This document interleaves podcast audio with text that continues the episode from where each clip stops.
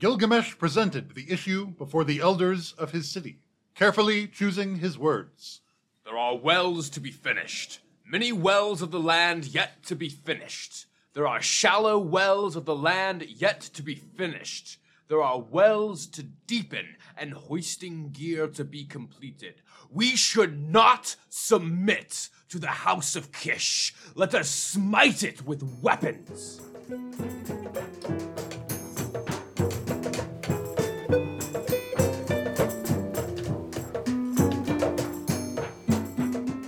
You're listening to the Drumbeat Forever After. It's a podcast about the Bronze Age in the Near East. I'm your host, Alex, and this is my guest. Kelten. So, this text is interesting because it hints at the possibility of a kind of Sumerian republic where the king is answerable to a council of elders and an assembly of fighting men. So, in later records, we have a political title called the leader of the assembly. In this story, it appears that Gilgamesh needs them to want to fight for him. You know, he doesn't have absolute power to send them to war. You know, he needs the input of a different branch of the government, essentially, at least in this story. That is odd because I feel like in the other myths we talked about, he is not beholden to Yes. literally anybody. Yeah, no, exactly. Maybe the gods, but then he kills their bull. Yes. And then, and then he goes and kills one of the gods. Yeah. So, so, then, yeah so, so then that stops being a threat to his power. So Gilgamesh is the king of Unug, and this is, if not the most historically likely Gilgamesh story, at least the basic premise is rooted in human politics and not a supernatural enemy. Yeah, King has to get other powerful people on board with the thing he wants, and also the people who have to go die for him. Yeah, and the thing he wants is a war against a different city state, Cool. I love that leaders like that. Like Right. love that.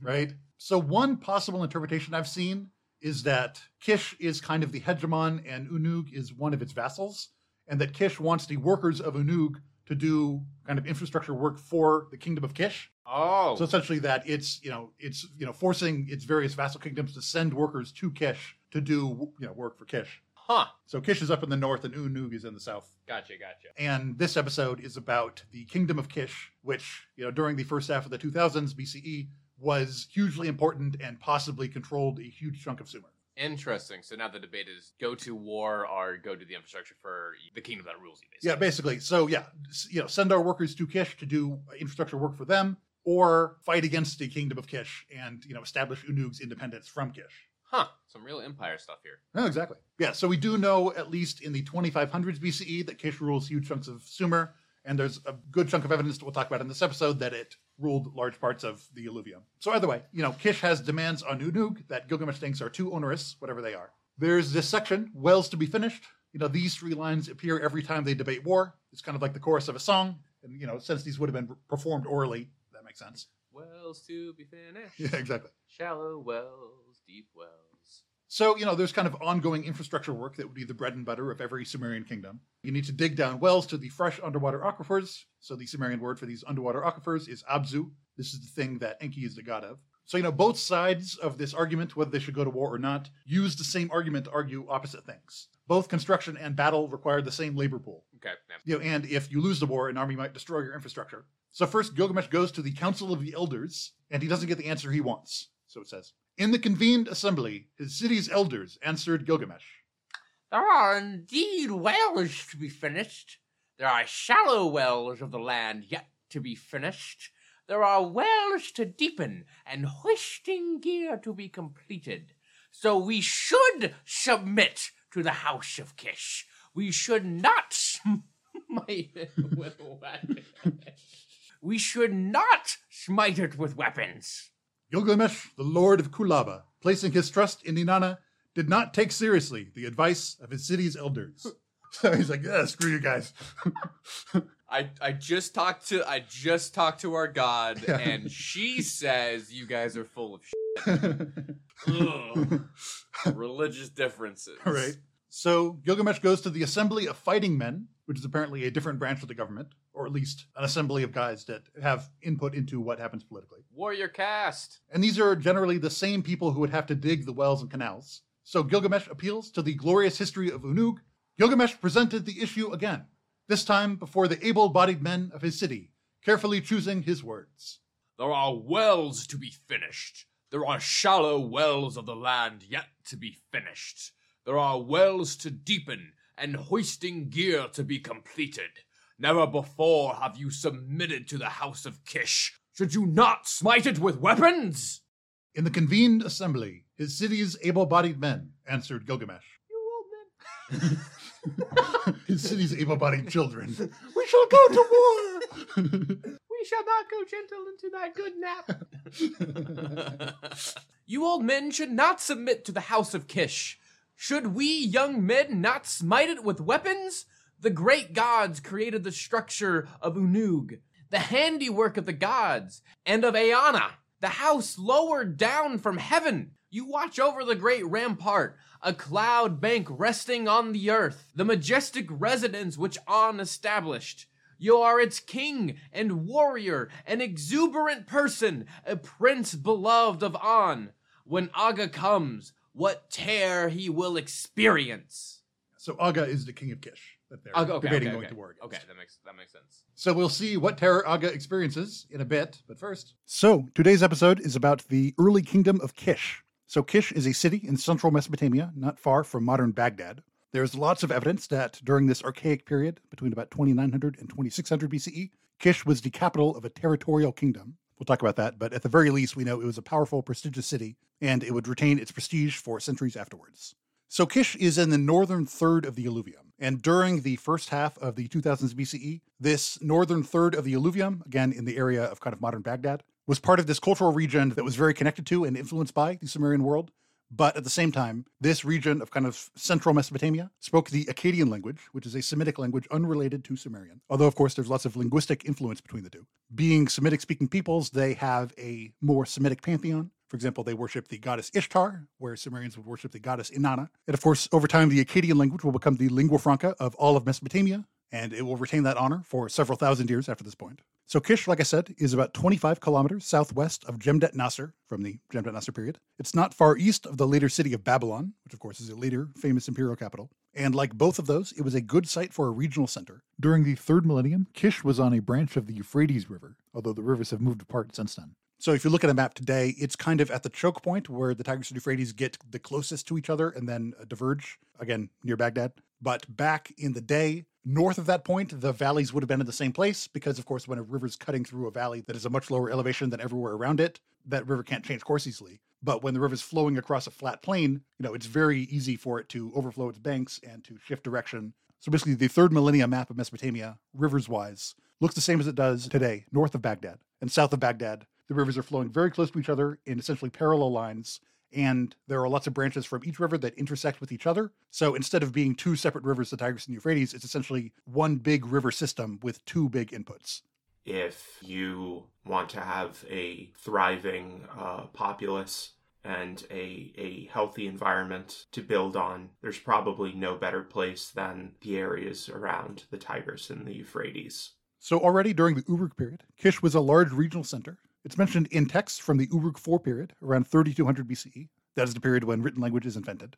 Another city that shows up in these earliest Uruk texts is the city of Sippar. So Sippar is a little bit northwest of Kish, and it's written with the same sign as the river Euphrates. Essentially, in the third millennium, Sippar was where the Euphrates flowed out of the Jazeera Plains, kind of out of its more steep river valley, and into this alluvial plain that is easier to irrigate, you know, that's easier to control water and move it around than it is in these deeper river valleys. So, like Unug and Susa, Kish is a twin city. In other words, it has two main urban centers, and the city encompasses both of them. So, in the northwest, we have Tel Uhaymir, or Kish proper. This was built around a shrine to the city god Zababa, and during the late Uruk, this was two hectares.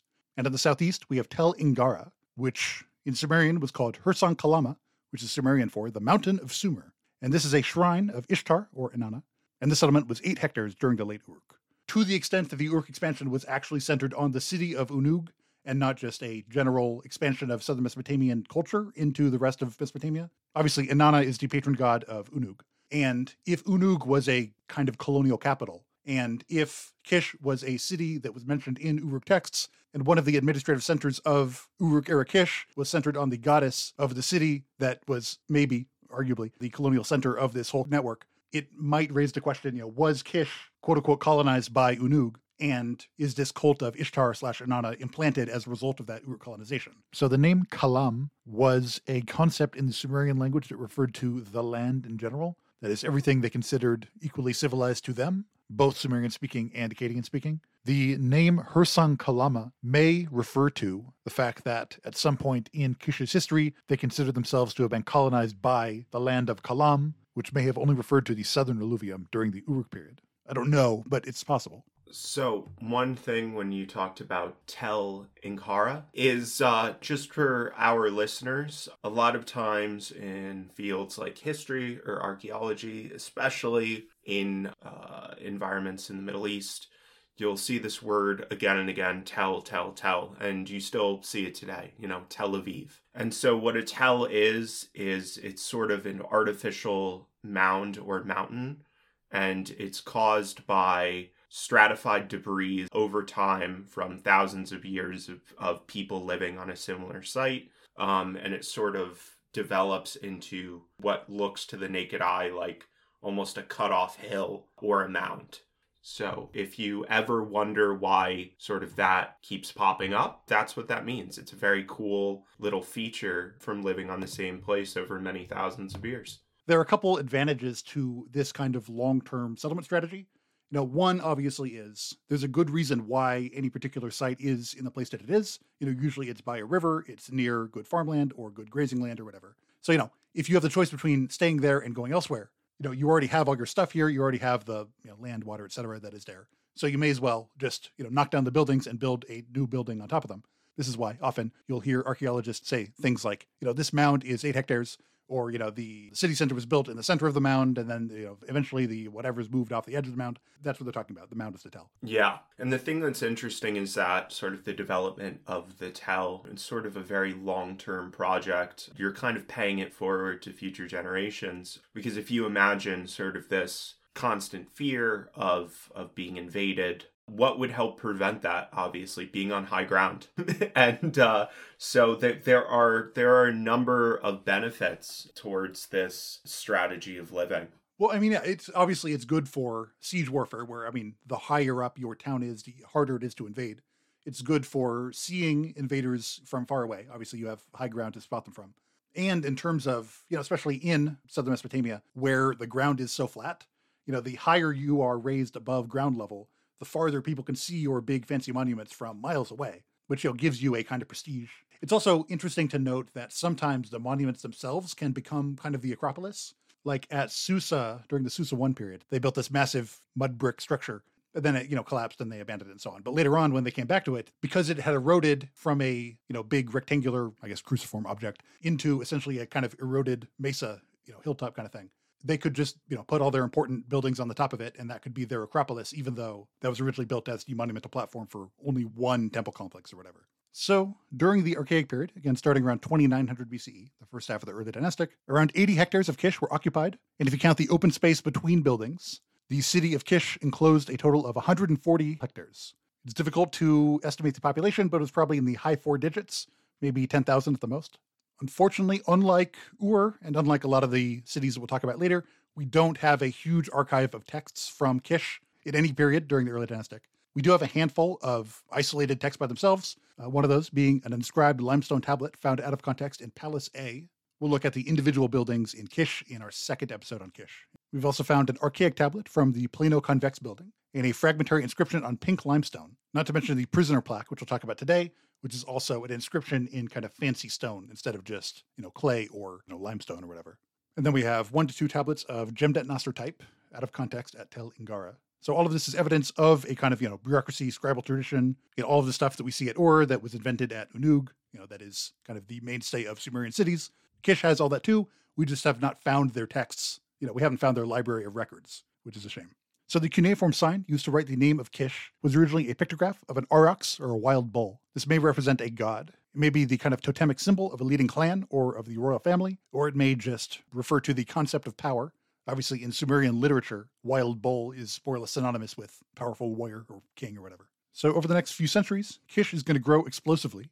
By 2500 BCE, the population will number in the tens of thousands. So geologically, there are kind of two regions in southern Mesopotamia. There is the extremely flat delta plain that, you know, is home to Ur, Unug, Lagash, kind of all of the Sumerian cities that we haven't looked at many yet, but the vast majority of the Sumerian cities that we'll be looking at are in this southern flat delta plain. So here, riverbeds are above ground surface, gravity flow irrigation is possible, again, because the ground is so flat, and because you could just kind of cut a notch in the river and the water will flow out of the river downhill onto the plain below it. You know, because there are lots of waterways and because the slope of the land itself is so gentle, it's easy to transport goods in bulk. It's much easier to transport goods by water than it is by land. And of course, because they can dig canals to pretty much any area of this plain, pretty much the entire alluvial plain is arable. So there's kind of an arbitrarily large amount of land that you can turn into farmland if you have enough labor and you know, willpower and so on. But contrasting with that, the area around modern Baghdad these, instead of being a delta plain, are floodplains. So here, the river is usually lower than the surrounding land. The difference isn't as steep as it is farther north, but again, you can't just cut a notch in the river and have it flow out towards you. You have to either dig a deeper trench for your irrigation or figure out a different way to use that water. The fact that the river floods its banks in the spring and summer means that it'll deposit alluvial soil outside its banks, and of course, that'll make farming possible. But again, you won't be able to develop as much land in one place as you could in Sumer because you, again, can't completely redraw the map of water flow wherever you want. So, like surrounding areas, it probably didn't rain enough in this region for dry agriculture, otherwise known as rain fed agriculture, where you get your water from rain and not from the river or irrigation. So, lots of land would be dry for most of the year. So, like the nearby grasslands to the north, these areas are good for sheep and other herd animals, but not as good for agriculture. In the 21st century BCE, during the Ur III period, we will see many more sheep in this area than we will in the south you know, because all of this was controlled under one kingdom at the time, it makes sense to have your intensive agriculture in the south and your intensive herding in the areas where you have lots of grassland. And something interesting to know about this time is that you start to see this really remarkable um, use of goats to clear land and make it more hospitable. And, you know, something I find really interesting is that although it's not popular anymore, that service is still available the amount that they can can eat, the amount of foliage and roughage, and the extent to which they can more or less terraform plots of land is absolutely remarkable. And in some areas throughout history, you see so much undergrowth and shrub being eaten away to create this cleared land that can be used for settling or farming or whatever that there there's evidence of sort of this this this micro version of of what we today would consider a climate change. The wild ancestors of goats and sheep lived in the mountains, Mhm. and they were not native to the kind of lowland plains. But the lowland plains are easier to settle and uh, you know better for irrigation agriculture. So when you domesticate goats and sheep and bring them down into the lowlands, essentially they're an invasive species in that new environment. And the grass there is not set up to handle massive herds of goats, especially when you know even in nature you wouldn't have herds that big. Herds that big are a direct result of human domestication and herding practices. So, like I said, because the really productive farmland in the north isn't all contiguous like it is in the south, and because you can't easily, you know, join canals and you know and develop new land into cultivated, irrigated farmland, it's harder to provide grain for huge amounts of people concentrated in one place. Which might explain, as we'll talk about in a sec, why Kish is the only major site, and all of the other sites around it are kind of smaller and more rural. But even a smaller site can be politically powerful. You know, social, religious, and logistical control are not only dependent on a large population. And if you have a, you know, religious, political, whatever reason to get lots of other towns and villages on board, you know, you do have a large population. They just don't all live in one place. The, essentially, the population of Kish is the population of everywhere in the kingdom, not just in the city itself. At the end of the early dynastic period, we will look at Ebla in northwestern Syria, where we have a huge amount of texts and, you know, Ebla was a major world power of the late third millennium, but the city itself was never more than 60 hectares. You know, it just happened to have a whole lot of other towns and villages in its kingdom. And, you know, it was an effective geopolitical power for about 50 years. So moving to language, like I said, there is a lot of evidence that the population of Kish primarily spoke a Semitic language. Other members of the Semitic language family include Arabic, Hebrew, Aramaic, and Amharic from Ethiopia. Specifically, the people of Kish probably spoke an East Semitic language. People disagree on whether we can call this language Akkadian. Like I said, Akkadian will be the lingua franca of Mesopotamia for most of the Bronze Age. It's named after Akkad or Agade, the capital of the first Akkadian speaking dynasty, of course, Sargon's dynasty. We don't know exactly where Agade was, but it wasn't super far from Kish. It was in this kind of same general area of central Mesopotamia. So, during the period between about 2600 and 2300 BCE, Akkadian was the lingua franca of central Mesopotamia and the Jazira Plains in Syria. Again, Akkadian or a related East Semitic language. Eblaite might have been a different language. Again, I'm not qualified to decide on these things. Aside from Kish, we'll talk about Mari next episode. Nagar was the third millennium name of Tel Brak, which was itself a major kingdom in this period. Nabada was a city within the kingdom of Nagar, and we have much more text from Nabada than we do from Nagar. And of course, I mentioned Ebla. Not only did all these different cities speak the same language or similar languages, but they all shared kind of a framework for international politics and diplomacy. You know, they were all linked by dynastic marriages and treaties and, you know, all kinds of gifts exchanges and so on. Yeah, but also, especially at Kish and Mari, we see a very strong Sumerian influence, especially on scribal culture. Or at least it's easy for modern academics to see the effect on writing. It may be that, even though scribes knew their cuneiform writing system originated in southern Mesopotamia, probably among Sumerian speakers at the end of the Uruk period. They may not have thought of it as a foreign invention, because of course, when they read cuneiform texts, they would read it in their own language. So we have lots of people with Sumerian names, and likely many people in Kish and Mari spoke Sumerian. It's unclear exactly what the status of the Sumerian language was.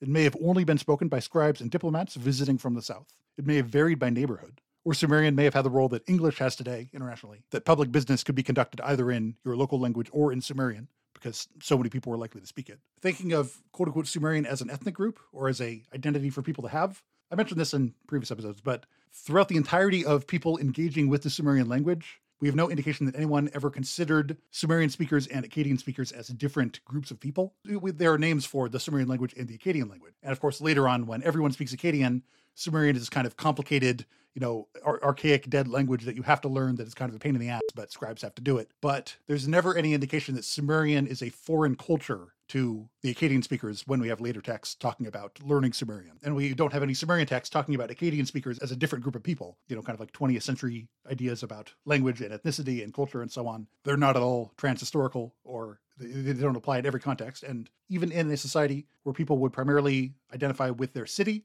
you know, with a much more local and provincial identification than most people today, you know, we don't really see that much xenophobia as such between Sumerians and Akkadian speakers. So, hmm. so moving to religion, as with language, Semitic speaking peoples share some gods in common, but we don't know exactly what the kind of like pre contact Semitic pantheon would be because we only have records of Semitic gods after they've been interacting with the Sumerians for a thousand years. So we don't know exactly what the original version of the Semitic pantheon was, if that is even a coherent concept. But there are some clear cases of syncretism in historical time. So we've mentioned the Sumerian sun god Utu. He was identified with the Akkadian sun god Shamash although the original Semitic sun deity may have been a female goddess named Shapash. Sumerian Enki, the god of fresh groundwater and wisdom, was identified with the Akkadian god Ea, and the Sumerian goddess Inanna, like I said, was identified with Ishtar. So I mentioned Zababa is the patron god of Kish. There's no clear Sumerian etymology. It may be related to the later Semitic word for fly. Beelzebub in the Old Testament is literally Lord of the Flies, hence the book title. So, to talk about this goddess of Ishtar slash Inanna, it's unclear whether the Sumerian or the Akkadian goddess got there first. It's reasonable to assume that the Uruk period brought Unug's goddess to Kish, like I said, and it's worth pointing out that both Zababa and Inanna follow the banana pattern of names, where you have three syllables and the second and third syllables are identical. People have speculated that because these banana type names show up so often in the Diyala River region, kind of like Eshnunna, Tutub, where the Diyala flows into the Tigris near modern Baghdad, because these kinds of names cluster around that region, this may be either a regional name giving tradition or names in a dead language you know, that there was a proto language there that eventually got subsumed into this central Mesopotamian Akkadian identity. So, one aspect that we know would have existed, but we don't see in records, is the concept of personal or family gods. Obviously, we do know the personal gods of kings, who mention them in their inscriptions, but as far as we can tell, pretty much every family would have had its own personal god to pray to and to represent that family's interests in the courts of the greater gods in heaven. So the idea being that, you know, you as a regular person are not important enough to pray directly to Enlil or whatever, but you can pray to your family god, and your family god in heaven, in the world of the gods, you know, your family god is a regular subject in the kingdom of Enlil, just like you're a subject in your real human kingdom. And that, you know, your family god could pay all the necessary respect to Enlil and ask for the thing you want, etc. And of course, smaller towns and villages would have also had their own patron gods, lots of which we don't have any record of. I read once, and I can't remember exactly where, but it was extremely apt. And that's that uh, Ishtar is a deity of contradictions a deity that takes on these contradictions throughout her rich history. And I guess some examples of that would be things like sort of how Ishtar represents uh, love. And that would be more what we would associate sort of with Eros or like a sexual romantic love, lust, things like that. But Ishtar also can can come later on to be associated with things like food can become, you know, associated with things like basic necessities that one would need to live, you know, maybe like the roof on your house or meat or anything like that or clothing. Here you also see Ishtar. And Ishtar is is sort of uh, representative of things like fertility, but then also there are a lot of myths uh, involving death that Ishtar shows up in. It's very interesting and, and ishtar also sort of has this very regal persona. That's how we read it through a modern lens. But ishtar is also a, a deity of people like prostitutes or people who we wouldn't necessarily associate with uh, sort of this this upper level royal deity. Ishtar can simultaneously be the patron of your local tavern and also of sexual love and of uh, things that we would consider very regal. Most Westerners are much more familiar with Greek mythology. And I think it's interesting how different aspects of this kind of trans regional goddess, you know, Inanna slash Ishtar slash Astarte slash Ashtoreth slash Asherah, etc., you know, made it to Cyprus, made it, you know, across the Mediterranean. So, you know, if you look at the kind of goddess of sex and, and sexual love and so on, that's Aphrodite and Venus. And of course, the constellation Venus is identified with the planet Venus, just like Ishtar and Inanna were.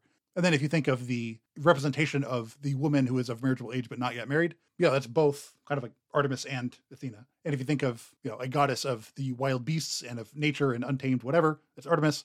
And if you think of the goddess of war and statecraft, that's Athena. So it's not it's not a one to one correlation, but there are these kind of aspects of this trans-regional deity that dispersed all across the Mediterranean, and these different aspects ended up in different Greek goddesses. Yeah, it's it's interesting to sort of see where that thread begins. Like you said, it's fascinating that there's such a long-standing association with Venus and this character even ending up hitting, you know, the mallet over your head. So you get it with us in modern English who, who still do this. You know, you can buy perfumes or colognes or things like that that, you know, associate themselves with Venus. And this is obviously simultaneously the deity we all know, but it's also this very long standing tradition that goes back thousands and thousands of years of this association with this deity who embodies this sort of bodily love with Venus.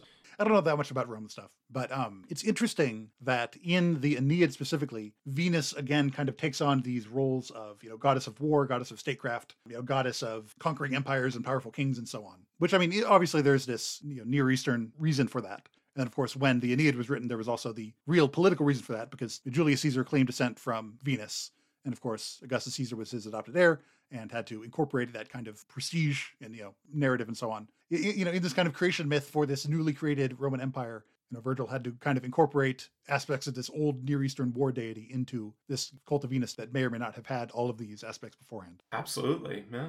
This is interesting in the context of the content of the Aeneid, which seems to evince a kind of ambivalence about the influence of ancient Near Eastern culture on Roman culture.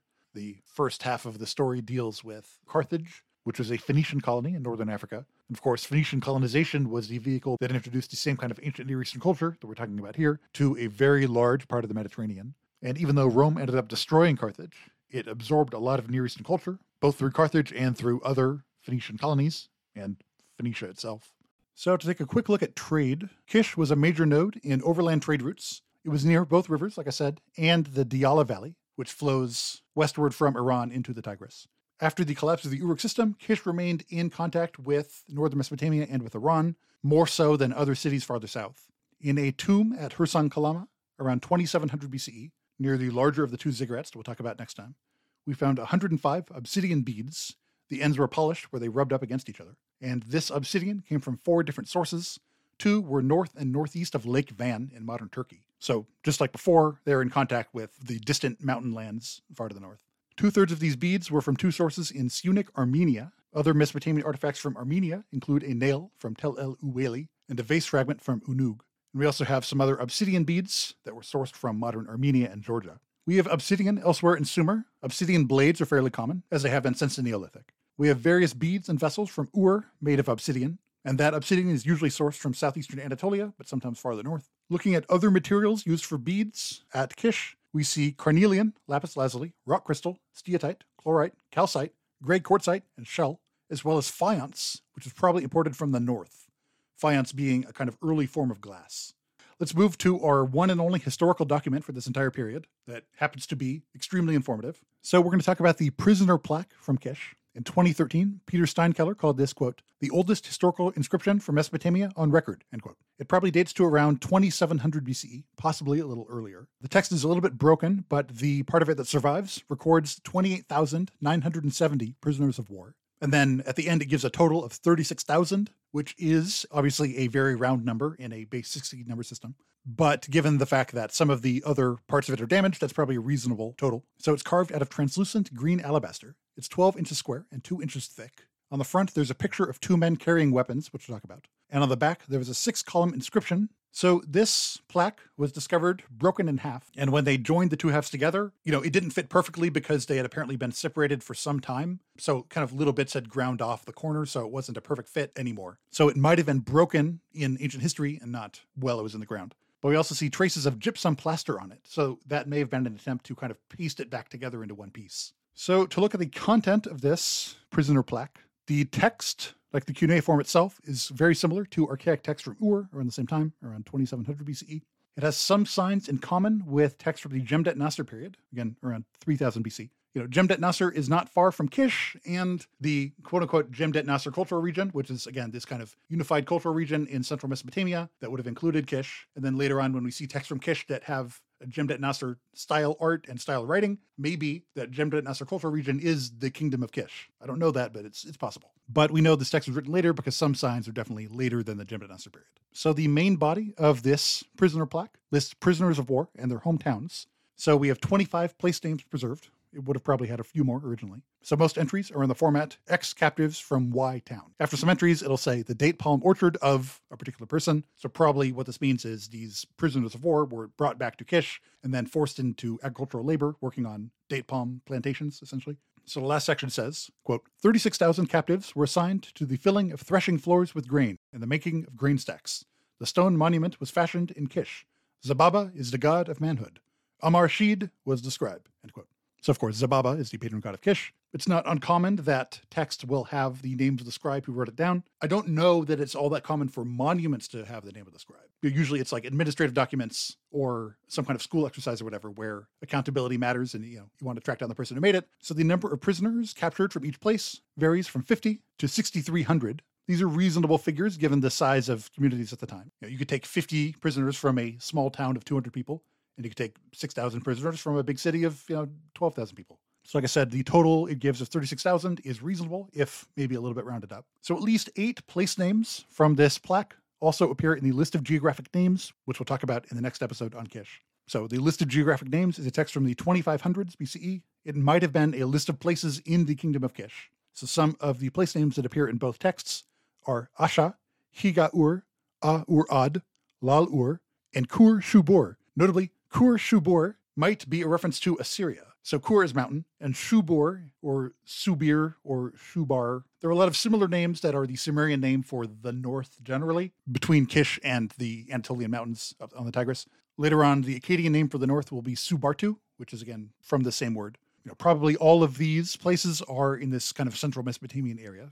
Another source of prisoners is a place called Uri or Wari. So Uri or Wari was the Sumerian way to write the land of Akkad, you know, this kind of central Mesopotamian area. In this text, it might refer to the lower Diyala specifically. This is relevant because, as we'll talk about in the future, Uri slash Wari slash Mari might have been the name of a storm god, maybe also pronounced where or mer. Obviously, storm gods are more important to people that rely on dry farming, you know, that rely on rain for their agriculture. So storm gods are more common in the Semitic pantheon than they are in the Sumerian pantheon. And Mari may have been named after this storm god uh, the city of Mari, which, which, was founded around 2900 BCE, which we'll talk about next episode. So, this prisoner plaque was almost certainly a cumulative account of Kish's victories over time. Um, in other words, this wasn't just one really good summer, you know, one really good campaigning season where Kish sacked 25 plus towns and lands. It was probably the result of many campaigns over many years or maybe decades. It's not irrelevant that the Sumerian king list focuses so much on early Kish even if so many of those kings are probably you know, legendary slash folkloric rather than historical, you know, the fact that the Sumerian king list makes a huge deal out of the fact that there were many, many, many important kings of Kish, and that Kish spent a very long time as the most important city in Mesopotamia. This is probably also another part of that puzzle. So, something I find really fascinating about this document is that, sort of unlike other documents that you see throughout history that are similar to this, which very much focus on a ruler's conquest and celebrating the greatness of this this ruler is that this document appears at least to me and I could be dead wrong to be much more administrative in nature than um, having to do with things like say aggrandizement or propaganda or anything along those lines. And the reason for that is there there's no way that this was one battle. There's no way that this was like one really good campaign season where you know we just wiped everyone out and we have you know names from 25 places. So the thing that's really interesting here is that there isn't a part on the list where it talks about who was ruler when these things happened. And that to me is just so i guess i would say fiercely administrative in nature yeah, I mean, for sure. Like you know, the, the, the nature of administrative text is that they deal with the flow of goods and resources and so on. And of course, labor from slaves essentially is a resource, uh, and you know, it's good to keep track of where all these POWs are going and whose plantation they're working on. And I, I mean, I feel like there are, there is another kind of monumental aspect of this because if it were just an administrative document, it wouldn't be in this kind of fancy stone. But unlike the later inscriptions that we'll see from Mesopotamian kings that detail their accomplishments at great length, you know, yeah, this, like I said, this doesn't mention any particular king. It instead praises Zababa, you know, the, the god of Kishite kingship. And, you know, to the extent that it was intended for public view or public propaganda or whatever, it was probably meant to glorify Kish, you know, the kingdom as a whole, rather than any particular king especially since you know it was likely that these campaigns were fought under several kings. Right. Yeah. So you praise, you know, Zababa, who was a deity of, of warfare. So to look at the art on the other side of this plaque, we have two male figures facing left. It's possible the left part of the plaque has been broken off, so we don't know what they're looking at. Both men have beards and shaved heads, and maybe some kind of tonsure. It, it looks like the sideburns go all the way up to the top of their head. So we don't know if this is a type of hat or whatever, but if this is a way to shave their head it's unique in Mesopotamian art. In terms of clothes, they're both wearing a long skirt supported by a belt. It's wrapped around their figure so the extra folds fall over the belt on both sides. So this is a different style of clothing from the tufted kaunaka skirt, more familiar from early dynastic art in Sumer. You know, these kind of big puffy skirts.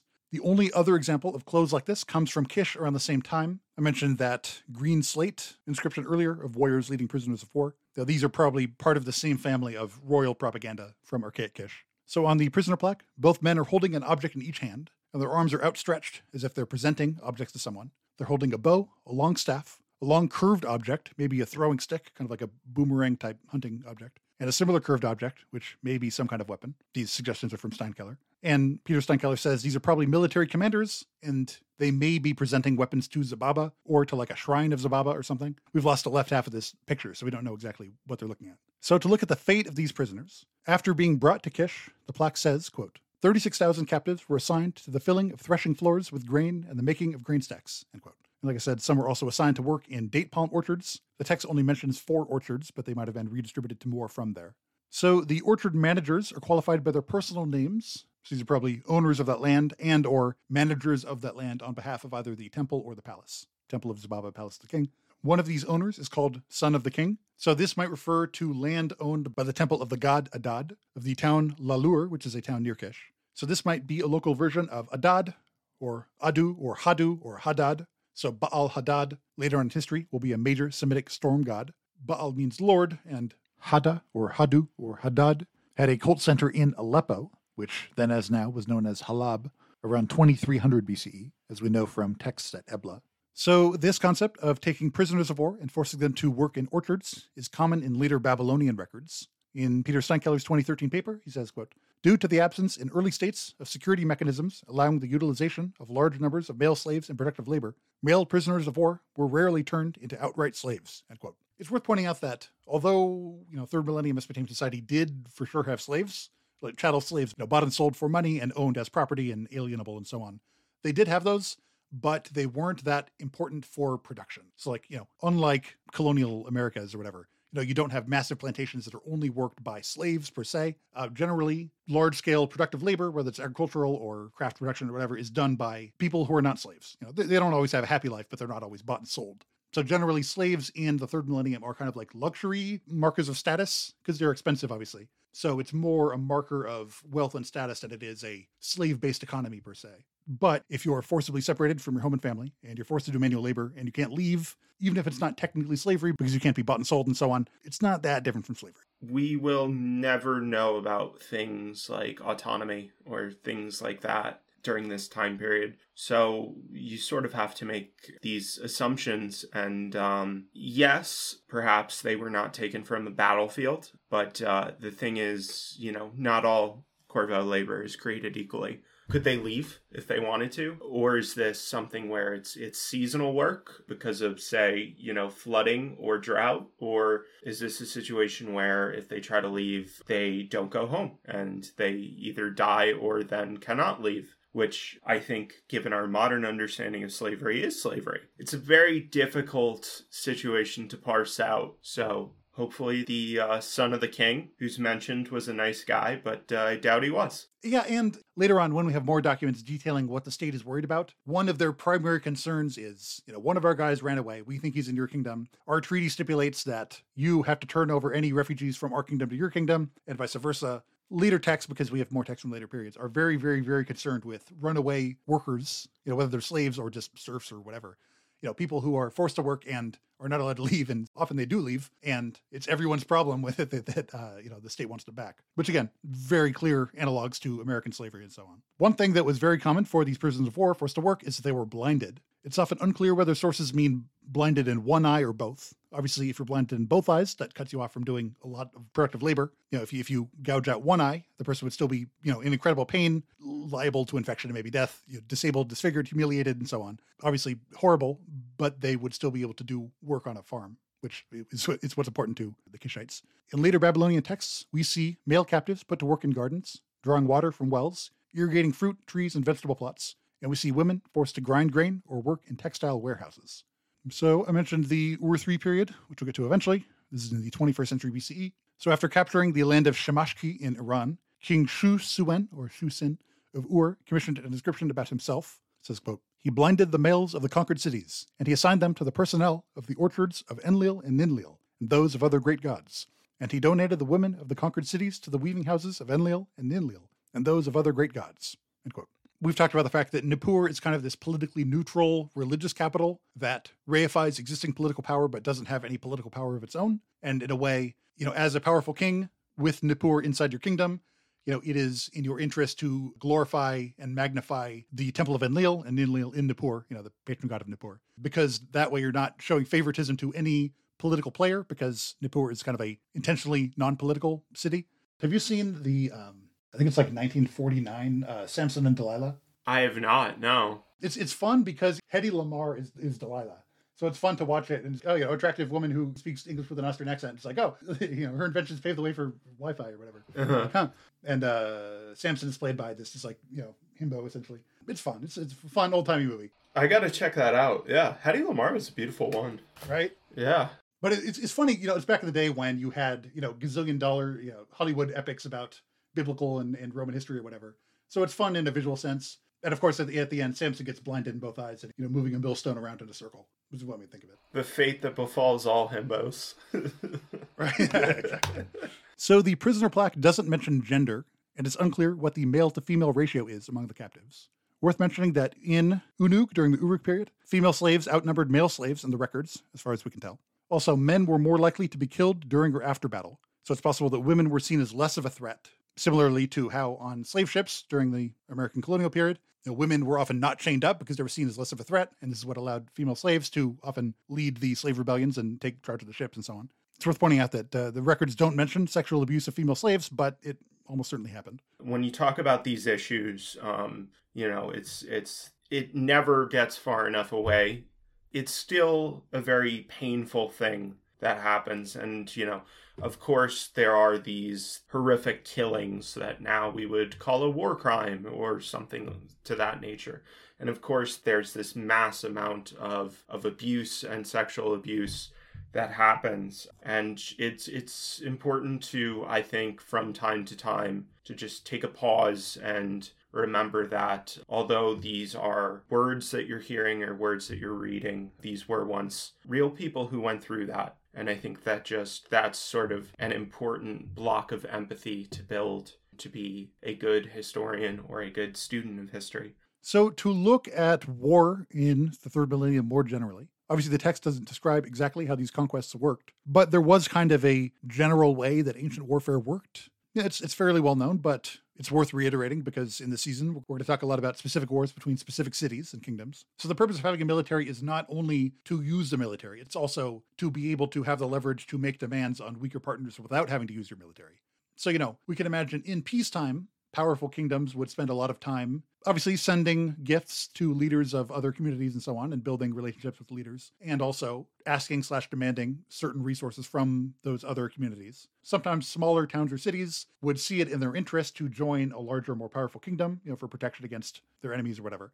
It's it's not that political power is only ever achieved through bloody combat. It's just that bloody combat is the unspoken ever-present threat when kingdoms with militaries are doing diplomacy with each other so, you know, we, I mean, especially 21st century Americans, looking at the modern Middle East and the Old Testament, tend to imagine that the Near East, for all of its history, was uniquely violent. And that's not the case at all. But there was, of course, a lot of violence. You know, and what separates Kish in 2700 BCE from Central Europe in 2700 BC is, of course, the amount of violence they're able to do, and the uh, the more sophisticated weapons, more sophisticated donkeys and mules and carts and so on. So, say you are one of these cities, and Kish has sent diplomats to your city demanding your surrender, demanding tribute from you, demanding some kind of submission to the kingdom of Kish.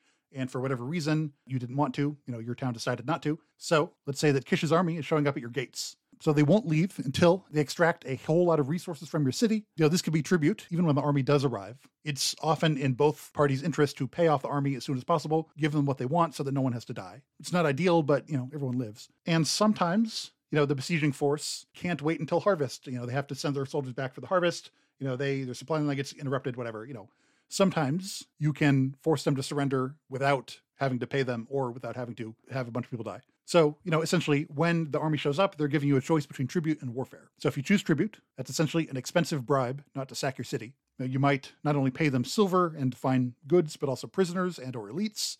Often, the son of the king of the small town goes to live in the court of Kish, and that way, the town won't try anything because they know that you could easily just kill that guy. So, essentially, when the smaller city pays tribute to Kish, that's an admission of defeat or submission on their part. Depending on the agreement that results afterwards, they may become a formal part of the kingdom, or they may just become a tribute-paying ally. You know, a, a, a, a junior partner, but not necessarily integrated into the state per se.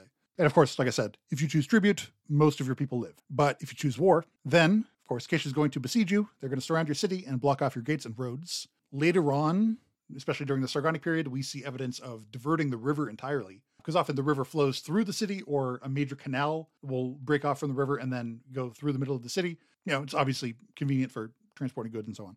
But if an invading army can cut off your water supply entirely and divert the river, that's one way that they could starve you extremely quickly.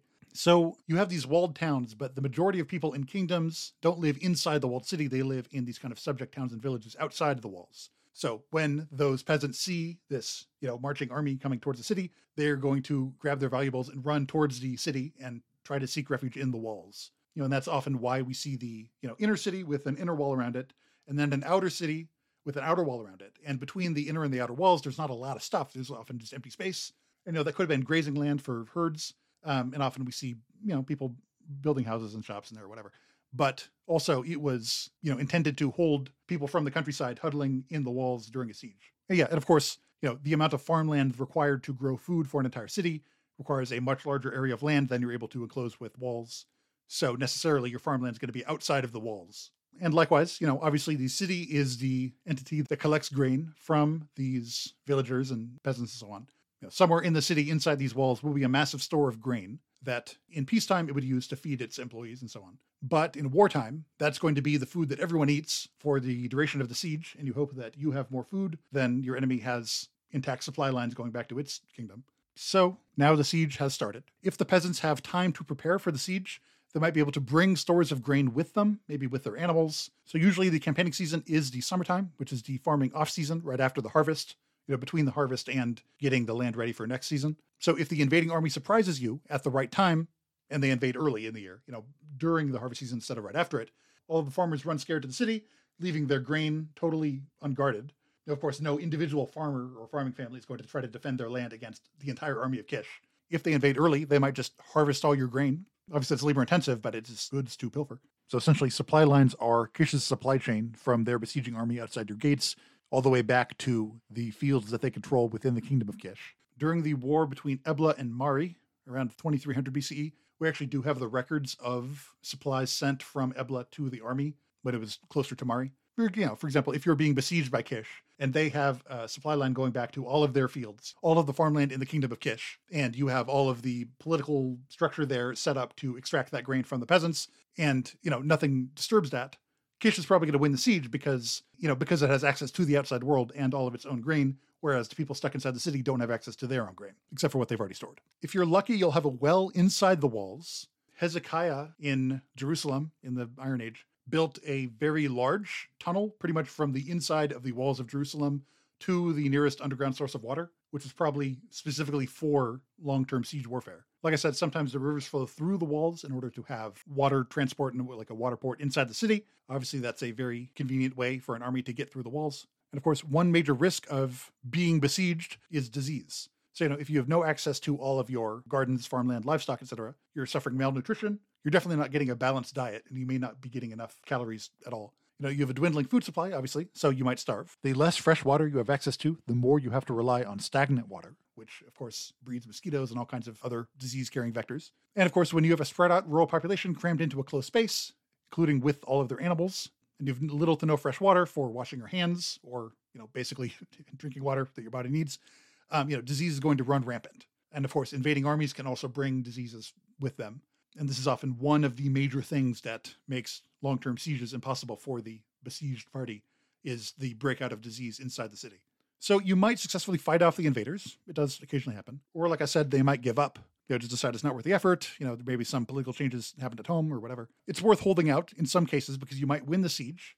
And if they give up and go home, then no one dies. You didn't have to pay tribute, and eh, everything works out great. But at a certain point, your city will have to decide between slavery now or starving now and then slavery later when you starve to death and they take the city anyway. So you might be lucky enough, depending on how the siege has gone so far, to be able to negotiate some kind of treaty. But generally, at this point, if they had to set up camp and wait there, they are probably going to want to plunder your city. So if you don't pay the tribute and then you lose the battle, pretty much everything and everyone in your city is forfeit. So, you know, men and boys are either slaughtered or blinded slash captured, quote unquote enslaved. Women and girls, like I said, probably sexually abused and or enslaved. Cruelty and slavery isn't just bloodthirst for bloodthirst's sake, it has a political purpose. You know, inflicting humiliation and trauma on your defeated enemy is punishment for dragging out the process of you getting their stuff.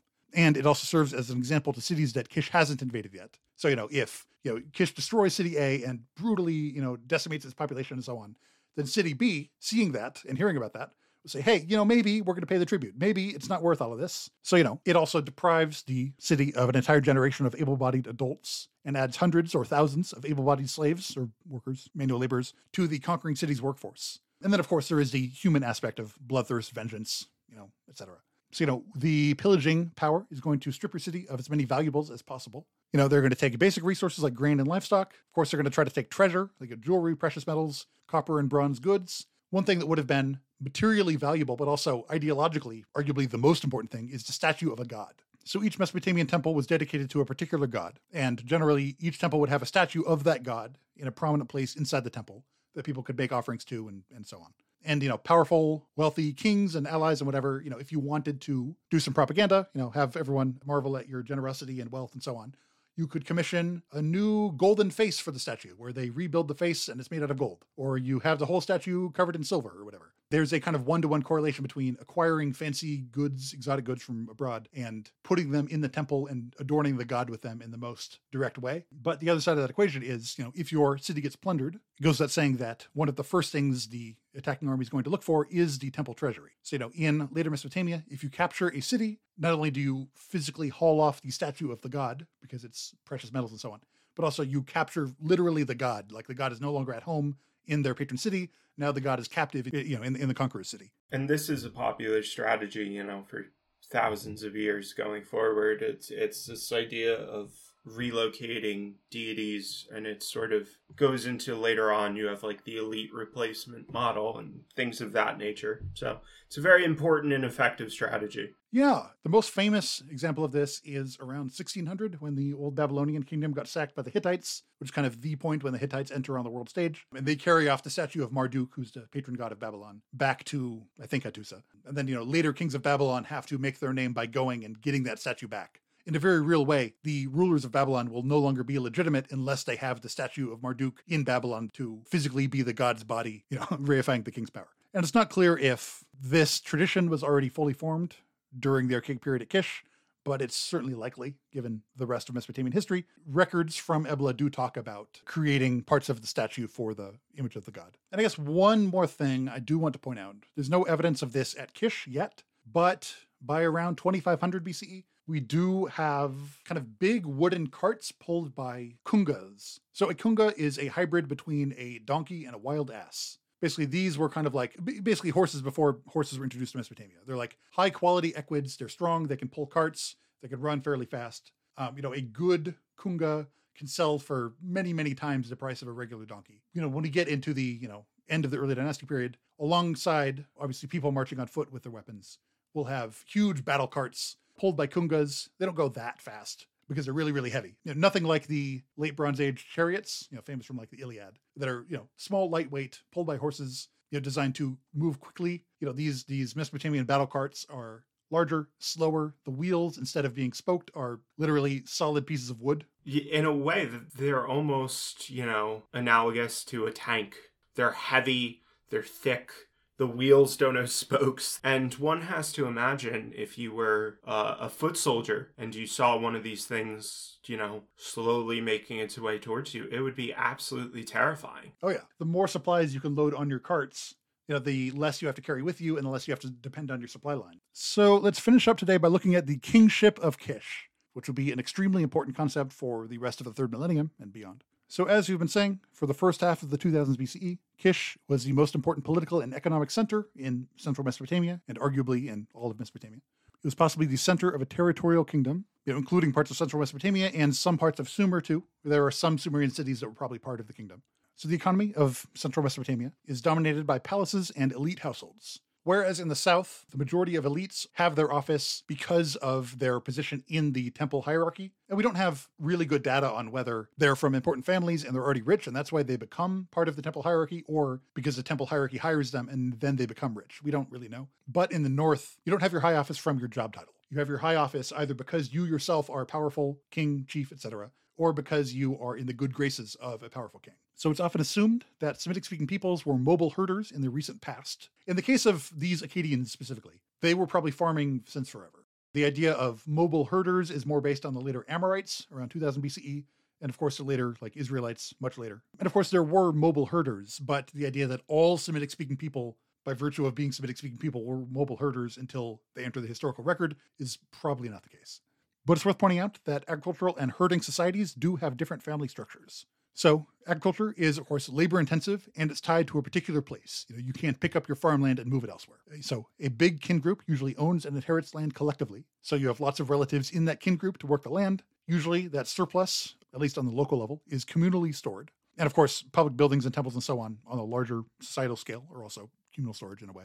So again, in Sumer, institutional leadership comes from participation in these big governing institutions.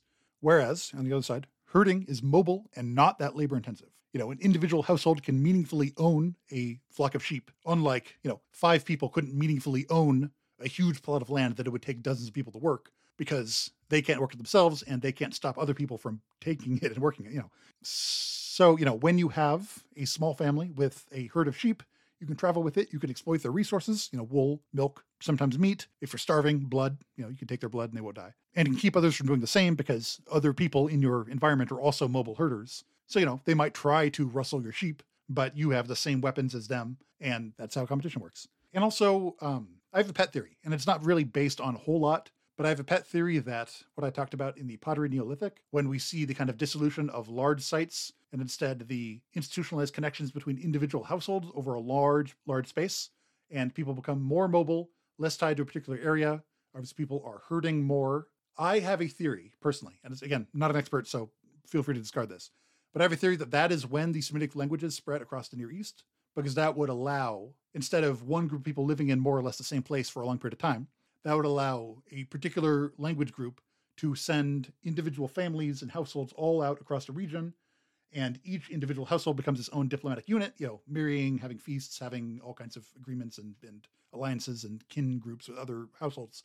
And, you know, that is when we see kind of a unified cultural identity across the entire Near East my personal theory is that is when the Semitic language is spread, but I have no way of proving that or even knowing that, so who knows. Or if this wasn't the period when Semitic languages spread, I think it's fair to say that this is at least when the Afro Asiatic language family spread across the Near East, because we know that the Pottery Neolithic is around the same time that the first agriculturalists showed up in the Nile Valley, and the ancient Egyptian language is also inside the Afro Asiatic language family, along with all the Semitic languages. So it's possible that there may have been a population expansion of Afro Asiatic speaking peoples during the pottery Neolithic.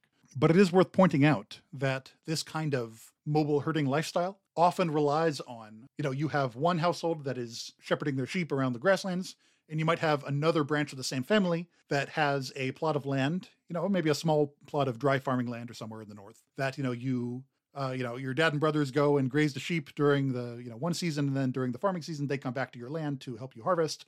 And then during the summer, they go off to a different pasture land and whatever instead of thinking of these ideal types as, you know, herding peoples on one side and farming peoples on the other and nothing in between, you know, obviously we'll talk about the fact that agricultural societies did all of their own herding, like raised all their own animals. We didn't rely on external peoples for wool. And herding peoples did their own farming on a small scale, but they didn't rely on settled civilizations for grain. They grew their own grain.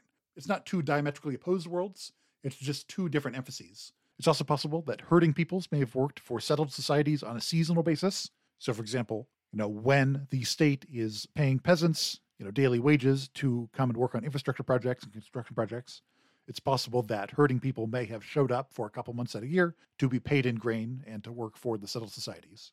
So, because this kind of wealth can be owned by an individual, again, because it doesn't take that many people to watch over a flock of sheep, it really matters which children that wealth gets passed down to. So, instead of one big plot of land that all the children inherit, and that all the children work on and live on and then pass down to their own kids that are live in the same place and work the same land. You know, it really matters which kid you give your sheep to. So, you know, this is when we see the importance of lineage and patrilineal inheritance. So, uh, primogeniture, you know, the idea that the oldest son gets the majority or the, you know, the best part of the patrimony. Obviously, this shows up in the story of Jacob and Esau in the Old Testament when Jacob tricks Esau out of the birthright, even though Jacob is a younger son.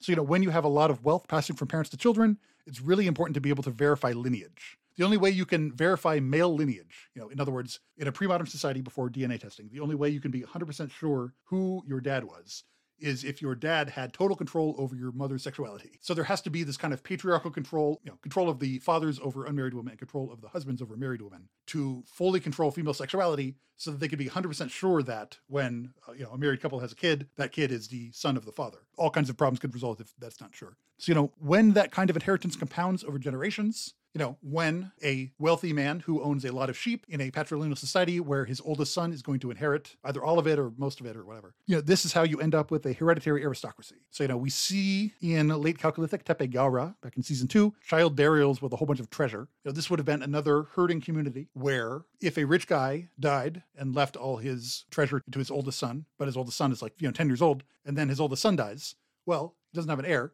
So that treasure can't be redistributed elsewhere. So, in a way, that can help explain why these kids are getting buried with all this treasure. The basis of the legitimacy of this new elite class is the same kind of patrilineal inheritance that allows a kid to inherit all this treasure. So, it's in their interest as a class to reify that legitimacy by burying the kid with the treasure and essentially taking that inheritance as legitimate so that everyone else can see them taking the rules of inheritance seriously. You know, if you have one case where you break the rules of inheritance and whoever gets that treasure, well, why don't we break the rules every time? And why don't we all share this treasure? So, you know, it, obviously that's not the only explanation, but it's a part of this kind of large scale pattern that we're seeing. So eventually you have a handful of wealthy, powerful families with wide reaching connections. They all have similar goals, you know, wealth, prestige, security, and so on, and similar means which is lots of livestock and lots of powerful allies, you know, allied to them via marriages, via feasts and and all kinds of bonding rituals and so on. This doesn't necessarily result in a kingdom like we see at Kish. You know, for long periods of history, semi-mobile herders come and go. You know, you'll have powerful chieftains and powerful tribal leaders, and they, you know, maybe an individual, maybe a family or whatever will hold unique power for a certain period of time. But unlike a big agricultural city, that power is not likely to remain in the same place forever. And one way to fight against that entropy is to consolidate as much power and resources and labor and so on under the control of one powerful, you know, patriarchal leader. It's it's fair to say that the process of powerful chiefs of kind of mobile herding societies turning into institutional kings, you know, this process centers on the household of the leader. So obviously the main members of this family are the you know the, the the patriarchs, their wives, and their legitimate children. And you know the second layer of that will be all of their powerful allies, usually wealthy people in their own right, who are allied to the king or the powerful chief, not on his own level, but on the next level down. So, you know, they have their own wealth, they have their own power and prestige. When the chiefdom becomes a kingdom, these leaders will kind of have government authorities parceled out to them willy nilly. Like what do we see at Ebla? You know, it's not like what we, what we think of where you know, companies like, well, you know, we need a CFO and we need a director of marketing and we need a whatever, and we hire someone who has marketing experience or whatever. You know, what we see at Ebla is more, you know, the king has this ally and this ally and this ally and you know this prominent leader and this guy this you know head of a clan. So this guy's to take uh, you take taxes and you take uh, i don't know tribute and you take you know whatever. So in a way it's kind of a patronage system where once the king achieves institutional power the institutional offices get passed down to his biggest allies and or his family members. So we don't know details about the state of kish. So I mentioned that Ebla, heads of other powerful tribes and other also like town leaders, like village leaders and so on, are members of the king's permanent council, and he'll also keep other leaders and allies and so on around to get their input, to keep them on his side, and so on. And of course, the existence of this scribal tradition inherited from Sumer almost certainly points to a large and extensive bureaucracy, again, like we see in Ur and Unug and many other places. So, probably there was an official in charge of the palace household, like a minister or a vizier. During the reign of the last king of Ebla, the two viziers exercised much more power than the king himself, probably because he took power when he was a kid. Almost certainly, given analogies to other Sumerian cities, Kish probably had palace officials in charge of production. So, you know, the palace would have full time employees and officials supervising things like farming, herding, weaving, brewing, pottery, fine arts, carpentry, and so on. So, you know, the palace officials would oversee overseers who are themselves employees, but you know, mid-level managers, who would oversee teams of workers. You know, like we saw at Ur, there is a very regimented control of labor with almost like an army. And it's very likely, given that Sumerian texts use the same words for a work team doing manual labor and a, a, division of soldiers. You know, likely that the same people were drafted for both kinds of labor in the same ways and using the same officials and so on. So, you know, just like Sumerian temples are the large, powerful institutional households of a particular god, you know, a palace is a large, powerful institutional household of the king and his royal family. Again, they're receiving lots of input from other stakeholders and so on. Yeah, so I mentioned the Sumerian king list constantly. I should clarify the Sumerian King List is a historical, ideological propaganda document, uh, first produced in the 21st century. The third dynasty of Ur uh, wanted to kind of project the image of a unified kingdom of Mesopotamia that had always been unified going back to the beginning of time, just ruled by different cities, obviously to create the idea that they were the legitimate inheritors of all of Mesopotamia, not just Ur, where they were. So in the Sumerian king list, Kish is the first dynasty after the flood. There are five Sumerian kings before the flood, and then there, then the flood happens. Same flood as in the Bible and Epic of Gilgamesh, etc. So you know the first king after this mythological flood is the first king of Kish, and then we have 23 kings of Kish, which is the most kings per dynasty in this Sumerian king list. So the first 12 kings of Kish in the Sumerian king list have kind of folklore type names, names like dog, lamb, scorpion, buck, son of gazelle, and so on so you know this may be kind of like a folkloric tradition of you know way back in the day we were ruled by king dog and then king you know whatever king scorpion scorpion king. So the first king in this list mentioned in other texts is quote etana the shepherd he who ascended to heaven who made firm all the lands end quote. So a thousand years later we have a text called the etana epic about the first king of kish. The text also calls him quote first king of all end quote. So, like I said, he is the 13th king of Kish in the Sumerian king list, but in the genuine tradition of historical kings of Kish, or legendary kings, he was probably the first after the flood, to the extent that Kish had a flood narrative. We don't know. Although it's probably not unlikely they were in the floodplains and probably more vulnerable to floods. Makes you think. Anyway, so the idea of having kind of like legendary ancestors before the real historical kings, the first time we see an example of this is at Ebla, which I keep mentioning, around 2300 BCE, when we have a text that goes back to the historical kings and then a few more that probably were real kings that we have no record of because Ebla was not important at the time. And then before that, there are kings who have the same names as nearby towns. So probably what that is is you get to the beginning of the historical record as we know it, Like, well, they can't be it. You know, we can't have had only five kings or whatever before the ones we know of. So what if I don't know, like you know, you you are you are uh, creating a historical king list of the kings of New York, and you run out of leaders of New York. Like, okay, well, uh, obviously there's um, King Newark who founded Newark, and there's uh, King uh, New Haven who founded New Haven, Connecticut. So when they run out of historical kings, they incorporate the legendary founders of different settlements in the area. A to round out the king list, so it looks like they have been ruling for longer. B to incorporate other traditions. At least the elites of Town B probably trace their lineage back to founder B, who named Settlement B after himself. There's that angle, and there's also the angle of patrilineally, you want to remember all your male ancestors in order. And in the Assyrian king list later on, they have list of kings, and then they have kings who lived in tents, who are kind of like the legendary founder kings. And those kings are counted backwards. So in other words, you go to the most recent, and then his father was, and then his father was, and his father was. And this is the way that you would trace lineage in a patrilineal system. It's the same way that Arabic surnames still work in the present. So I am me, son of my father, son of my grandfather, son of my, etc. So this would be a way to link the patrilineal tradition to the tradition of keeping track of kings. So there's that. Anyway, the Sumerian king list says that Etana, quote, made firm all the lands, end quote. So this implies some kind of wide-reaching hegemony. We know that Kish was remembered as a great power when this text was written down, so it appears to credit him with establishing that power. It also says he, quote, ascended to heaven, end quote. So this tradition was apparently current in the late third millennium. We have seals from the Sargonic period of a mortal rising to heaven on an eagle's back, but we don't have a textual version of the story until the second millennium. So in the Sumerian king list, the seven kings after Etana all have Semitic names. Then we see King Enme Baragesi, quote, who made the land of Elam submit, end quote. So he is the only king of Kish from the Sumerian king list who is also attested in the archaeological record. In the Sumerian king list, his son is Aga, king of Kish, who shows up in a story about Gilgamesh, which we read at the beginning. So, like I said, at least 13 of these kings of Kish in the Sumerian king list have Semitic animal names. So these might be clan names. You know, they might have some origin in folklore. They might be names of constellations. The astronomy slash astrology that we associate with the Near East really got going in Babylonia after about 2000 BCE, but it may have had a precursor in the same region earlier on. It's possible that all of the names of the kings of Kish were Semitic names, just some of them were written with Sumerian ideographs that academics tend to read in Sumerian. But like I said in season three, episode one, the Sumerian king list is not objective history. Like I said, the earliest records we have are from the 21st century BCE. Only a few kings from the early dynastic period can be independently verified. And several important kings aren't mentioned at all, like Mesilim, who may have been a king of Kish, and every king of Lagash, both dynasties, which was a very intentional omission. So this is probably based more on oral tradition rather than written records, to the extent they would have had written records from earlier periods of history. So moving to artistic representations of kings, we have a small plaque made of black stone, so a different object from the prisoner plaque that we were talking about earlier. But like the prisoner plaque, we have a scene depicted on it.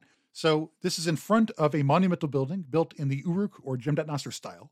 A small man is raising his arm and touching a big man near his armpit. The big man lays his clutched hand on the small man's head. This may be grabbing him by the hair, like you would for a prisoner. It may be anointing a successor, the opposite interpretation. So this is similar to an earlier Proto-Elamite seal from Iran, where you have a big man in the center raising his arm, and a small man approaching from the left, putting his palm in the big man's armpit.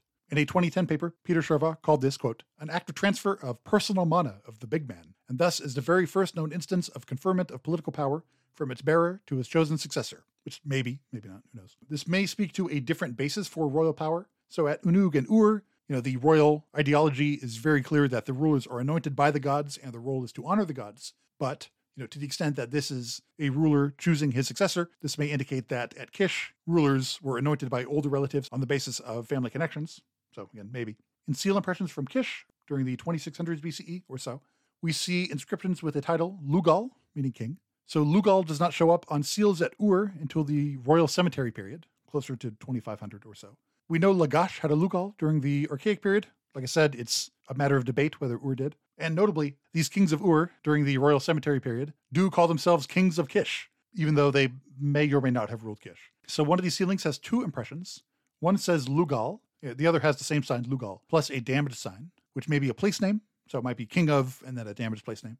That name might be Hashhur, which appears alongside city seals from the Jemdet Nasr period. So what this may mean is that you have two levels of royal authority. You have the, you know, the, the king of Kish, and then you have a, a, lower level king who also had to sign off on this document. And Hashhur are the signs, not how they were pronounced, so we don't know exactly how it was pronounced. And then I'll mention this in the next episode on Kish, but we also have these elite cart burials. So at Ur, we had these massive cart burials where, again, dozens of people were sacrificed when an important person died. And these dead bodies would be kind of laid out in the tomb in this kind of representation of uh, royal court, I guess. So you'd have like, you know, temple singers and, uh, you know, cart driver the with the the donkeys and the carts buried in the tomb and all killed. We don't have anything that elaborate at Kish, um, but we do have cart burials. So we do have elites buried with carts fully underground with all of their stuff, which probably speaks to a shared ideology in some way. All right, we're in the home stretch. So obviously there were actual historical kings of Kish. We know that Enme Baragesi was almost certainly a real king who really ruled Kish. You know, they would have controlled a large part of Mesopotamia in the Archaic period. And they left inscriptions as far away as Lagash, which we'll talk about. That was Mesilim. But there's also a title, and the title is Lugal Kishki, or, well, I guess Lugal Kish. The key is not pronounced. So this means king of Kish. And this corresponds to the later Akkadian title, Shar Kishatim, or king of all, that is, of the known world. So this title was used by several kings who definitely didn't rule Kish, and it was used by some other kings who may or may not have ruled Kish. So some Sumerian kings who titled themselves King of Kish include Mes Anepata of Ur, Lugal Kingine Dudu of Unug, and Eanatum of Lagash. We'll talk about all those later. So the first king attested in both the Sumerian king list and other texts is Enme Baragesi. Obviously, the Sumerian king list is not reliable as a historical document, but like I said, he is attested elsewhere.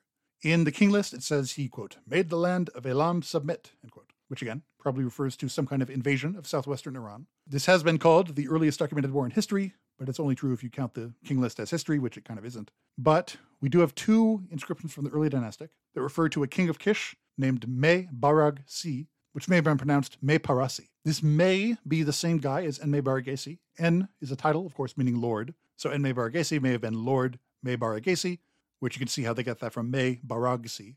But Sumerian names follow a similar pattern throughout the third millennium.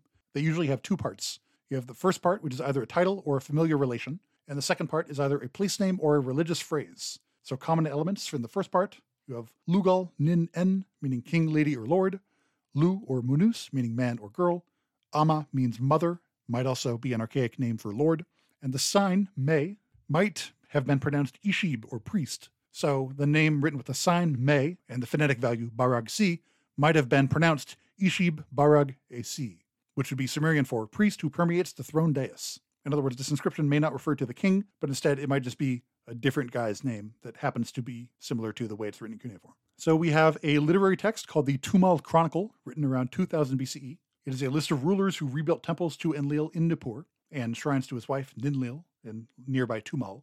So Enme Bargesi is the first king the text mentions. It calls him the first builder of the Enlil temple in Nippur. So, like I said, Nippur is this kind of religious capital, politically neutral. So, the Kesh temple hymn, Kesh with an E, not Kish, from Abu Salabikh during the Fara period in the 2500s BCE, describes an unnamed king of Kish building a temple precinct. This may have been in the city of Sharakum or Uru Sangrig near Nippur. Sharakum shows up in the list of geographic names, which may be, as I said, a list of the settlements controlled by the kingdom of Kish. This king may be Enme Baragesi, but no way to prove that. Um, relevant to Enme Baragesi, though, the list of geographic names also includes some place names in Elam or in southwest Iran. For example, Arawa, Uru Az, and maybe the Karun River. So if you have this text that is allegedly a list of all the places controlled by Kish, and you have the Sumerian king list that says that Enme Baragesi invaded southwest Iran, you know, maybe there's something to this. Similarly, we have a text from Shuruppak around the same time, 2500s, about Lugal Banda, who's Gilgamesh's dad. He takes his young bride, Ninsun, or Ninsumun, from Uru-Az in the east. Ninsumun is otherwise associated with the Unug area. We also have another text from Abu Salabikh that describes Inanna taking her seat in Uru-Az. Uh, we know this was definitely in southwest Iran somewhere, but we're not sure exactly where. It might be modern Ahwaz, in which case it would have had the same name for 5,000 years. During the Bronze Age, Ahwaz would have been less than seven kilometers from the Gulf Coast. The list of geographic names might also point to areas east of Ahwaz, like Hurum of the Mountain, which is where Lugalbanda is stranded. This may be the etymology of the modern area Ram Hormuz in Iran. This is apparently unrelated to the etymology of the Hurrian people and language we'll see in the future. And last king of archaic Kish that we'll look at today is Aga. So in the text that we started with, Gilgamesh versus Aga of Kish. Gilgamesh is the king of Unug and he wants to go to war with Kish. The reason they're going to war is unclear. It might be because of onerous labor requirements. In other words, Unug, at least in the story, might have been a vassal of Kish, and Kish was demanding too many laborers from Unug, you know, so Gilgamesh might have achieved Unug's independence against Kish. The story is often interpreted as a historical fact, especially because the Sumerian king list says Aga is the son of Enme Baragesi. But these stories were written down 500 plus years later, and we can't prove anything for fiction written that far after historical events. And it's worth noting that the Sumerian king list and Gilgamesh versus Aga of Kish were produced at the same time in the same royal court. So it's not like they're two independent sources of the same information. They're working from the same, you know, basic assumptions. So we have a stela from Umma around the 2600s BCE or so. It mentions a guy named Akka as the Gal Ukin official. Akka, or Aga, is a relatively uncommon personal name in the early dynastic, and you know one of the only other places it shows up is this legendary king of Kish. Worth pointing out that the list of geographic names does not mention the Umma area. So if those are the cities in the kingdom of Kish, Kish did not rule Umma. So it might just be a guy with the same name. It would be weird if the overlord king of the entire kingdom was mentioned as a mid-level official in Umma. But mm. We also have a hymn to Inanna of Zabalam near Umma. This text was quote unquote unprovenanced, which means looted and then acquired on the black market. In this text, Akka is mentioned as the king of Gisha, which is one of the twin cities in Umma. So if King Aga of Kish really did control the south, that would mean that Gilgamesh and Aga has a kernel of truth. You know, it may even refer to a real historical revolt against the hegemony of Kish, maybe even led by a King Gilgamesh of Unug. But, you know, there's no way to know. All right, that's it. So next episode is going to be on Mari, which is this massive city founded from scratch on the middle Euphrates where nobody lived previously and there was no previous uh, settlement. And around 2900 BCE, we have this city built with, you know, an inner wall and an outer wall, almost two kilometers in diameter, and I think 150 kilometers of canals dug to link it both with the Euphrates and with the Khabur River, which is nearby. We have no idea who built it. Like I said, there's not any large city anywhere nearby. It would have been a massive expense of labor and obviously logistics and so on. They're moving mountains worth of land to dig these uh, nice flat canals to make river travel easier through what was probably a trade port meant to link southern Mesopotamia with the upper Euphrates. Like I said, we don't know who built it. The kingdom of Kish would be as good a candidate as any because they were powerful around that time and they would have benefited from a large port farther up the Euphrates but we don't have any text from that period, so there's no way to know. Might have also been the city of Terqa. So, yeah. and next episode, we're also looking at the lower Diyala region. So that's the cities of Eshnunna and Tutub. We also don't have any text from the Archaic period there, but we do have a fair amount of archaeology. That's going to be a really good one. Right. So previously, Gilgamesh wanted to go to war against King Aga of Kish. He asked the elders of the city assembly, and they said no. Then he didn't like that answer, so he went to the assembly of the young fighting men, and they said, "Yes, we should go to war." Hey, hey, young fighting guys, you want to go fight? Yeah. so here we see a very similar scene that we saw in the Iliad way back in the battle episode. It's the king's turn to rally his men to battle, so he calls to his attendant, who is more famous from other stories. Note the emphasis on the mace. Oh. Hmm. Then Gilgamesh, the lord of Kulaba, rejoiced at the advice of his city's able-bodied men, and his spirit brightened. He addressed his servant Enkidu. On this account, let the weaponry and arms of battle be made ready. Let the battle mace return to your side. May they create a great terror and radiance. Not five, not ten days had passed when Aga, the son of Enme Baragesi, laid siege to Unug with his men. Unug's reasoning became confused. Gilgamesh, the lord of Kulaba, addressed its warriors. My warriors shall have the choice. Let someone with courage volunteer and I will send him to Aga. So Aga's army captures Gilgamesh's royal guard, whose name is Bir Tura. One of Gilgamesh's officials climbs up on the ramparts, and Aga, king of Kish, asks Bir Tura, Slave, is that man your king? And Bir Tura answers, That man is not my king. Were that man my king, were that his angry brow? Were those his bison eyes? Were that his lapis lazuli beard? Were those his elegant fingers? Would he not cast down multitudes? Would he not raise up multitudes? Would multitudes not be smeared with dust?